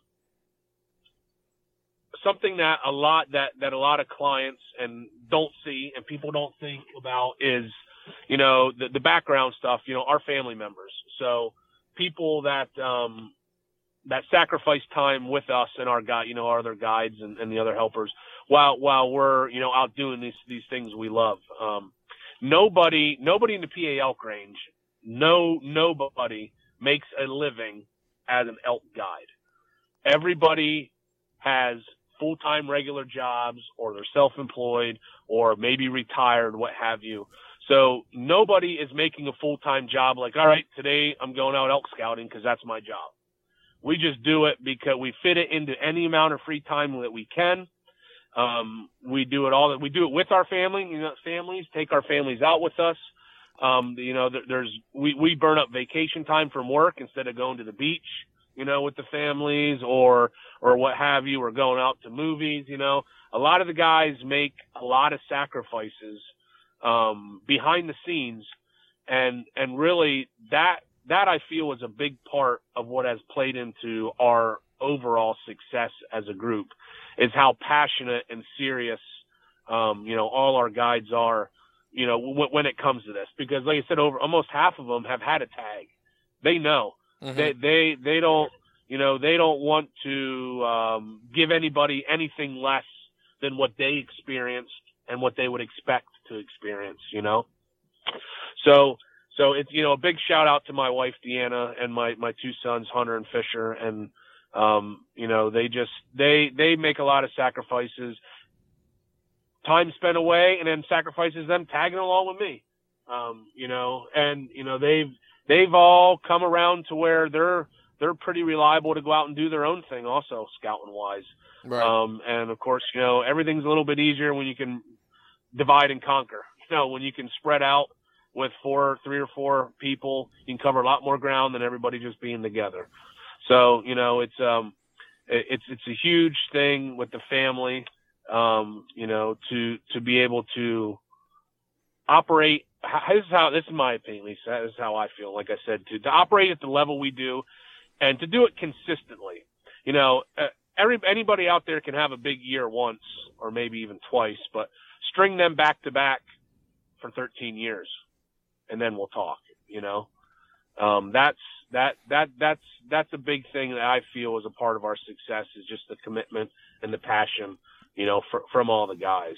Without a doubt, and that's that's really that's really something special. And I mean, that's all part of hunting. That's all that that's part of it too. Um, and uh, I, I really thank you for for taking all this time and sharing your knowledge, sharing your experiences, telling us information that nobody. It's it's just not readily available information for anybody listening to this to to get and just you know plan their elk hunt in Pennsylvania. It's it's uh, this is some next level stuff, and and I really appreciate all your knowledge and experience, and, and thank you for that. Yeah, no, no problem. I mean, it's we. I think we had mentioned this before in one of our previous conversations. You know, this is the tag that nobody ever expects to draw. So how in the world can I be prepared for it? You know, and um, hopefully some of the things we just talked about, you know, helps you try to prepare a little bit. Um, do some scrolling back. Check us out on Facebook and on our Instagram. We have a lot of posts over the through the years. I try to keep the page pretty active. Um, elk content, um, regional content, that sort of thing. Um, you know, we get super busy come application time. Um, I try to put up lots of statistics and information that I feel is helpful for people that are trying, you know, that are trying to navigate through this application process. Um, like I said, my phone number's there, our email's there. I'm always willing to talk and chat with folks, um, and just try to try to help out and and um, you know walk people through the process because it's one of those things nobody ever plans for. And then when you get that phone call, your world your world is likely will never be the same. yeah, probably uh, it's gonna it's gonna put a halt to all of my fall hunting plans I had originally planned for for sure. I uh, yep. I, I, hope I get a I hope I get an opportunity one day to draw and and come hunt with you guys. Well, hey, we uh, we would love to have you, have both you guys. Um, you know, best of luck. That's uh, you, you got to get your name in the pot. I always say this to people that um, complain about the odds and all this and that. It's like, well, hey, look, the only way to guarantee you're never going to draw is to not apply. So you, you, you got to apply, and it's it's it's cheap relative. You know, I mean, it's not expensive to apply. Certainly, certainly. Um, uh, go for it. You know, I mean, you never know until you apply. I surely never thought I would draw a tag when I did in 2015, but I was I was I was lucky that day. For sure, for sure. Well, hey, I uh, appreciate you taking the time, and uh, hopefully we can catch you again. Maybe, uh, maybe some more success stories or something like that. Yeah, definitely, definitely, no problem. I'll tell you what, just maybe a little tidbit for something coming up here. Um, two years ago, 2020, we we harvested a monstrous bull um, that is actually at Boone and Crockett right now to be panel scored. Um, this this will be our new state record, and it's potentially the fourth largest hunter elk killed in the world. Wow! So Boone Boone and Crockett has convened a panel score panel scorers for what they're calling their 31st annual big game scoring uh, event. So they have animals from all over the world. Um, it's it's it's uh, it's an event that's held, I believe, every three years. Um, and uh, our our bull is over there right now to be panel scored. We're anxiously waiting to see how that comes back. Um, so there's a chance it could be different from what uh, you know from what our original Boone and Crockett scorers came up with. But um, uh, per per regular you know per Boone and Crockett rules, any any animal that is a state record or top ten is required to be panel scored to be officially entered into the book. So, mm. so this guy, this guy fit both of those. He checked both of those boxes. Um, so that's kind of where we're at now. We're all anxiously waiting for that. That's going to be pretty big news whenever that comes down official um, from from the panel. So we're kind of awesome. we're all chomping at the bit, hoping to hear hoping to hear any day now. It was uh, it was last week that the panel was convened, so we're hoping to hear back shortly and um, maybe I'll try to follow up with you guys and see if you'd have any interest, uh, any interest in that. Absolutely, please do, and I'm sure we'll we'll we'll be watching the Facebook and the Instagram, trying to trying to see if something like that uh, posts out from you guys. Yeah, yeah, for sure. Bear with me on the social media. I'll have to have my boys help me a lot with that stuff, but they're they're teaching me. Huh? I'm getting there. I learned how to make reels the other day, which was pretty exciting. they they were laughing at me, but uh, yeah, we got a. Uh, I got a lot of ideas, a lot of content I think I want to put out. It's just a matter of getting in the right format, you know, and uh, uh, getting it out there to share with everybody. We'll keep grinding and hope we, hopefully we can stay in touch. Yes, sir. All right. Thanks, Brian. Yep, thanks, thanks Brian. for having me. Thanks for having me, guys. You guys have a good evening.